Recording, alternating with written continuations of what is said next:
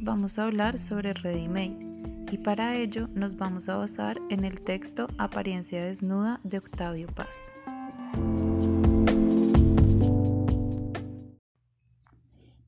Podríamos decir que el ready made son objetos que el artista convierte en obras de arte.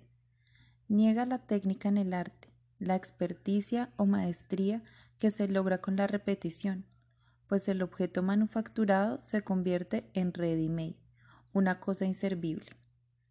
Una plancha con puntillas deja de ser funcional, por lo tanto, pierde el sentido por el cual fue hecha, volviéndose un objeto de contemplación que puede generar diferentes sensaciones, repulsión, ira, risa, etc. Aunque el artista no tenga una intención clara de la sensación que desea generar o transmitir en el espectador, esta se completa con la persona que ve o contempla la obra. Por lo tanto, el ready-made hace que el objeto pierda todo significado, volviéndose un objeto vacío.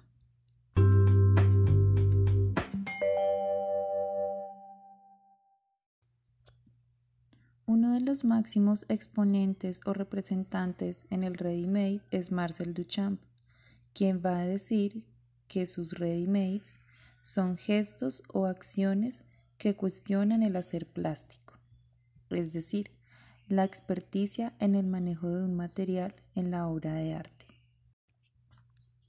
Marcel Duchamp cuestiona también la noción del buen gusto, una idea que empieza a surgir en el Renacimiento cuando las clases sociales altas empezaron a comprar determinadas pinturas como signo de distinción.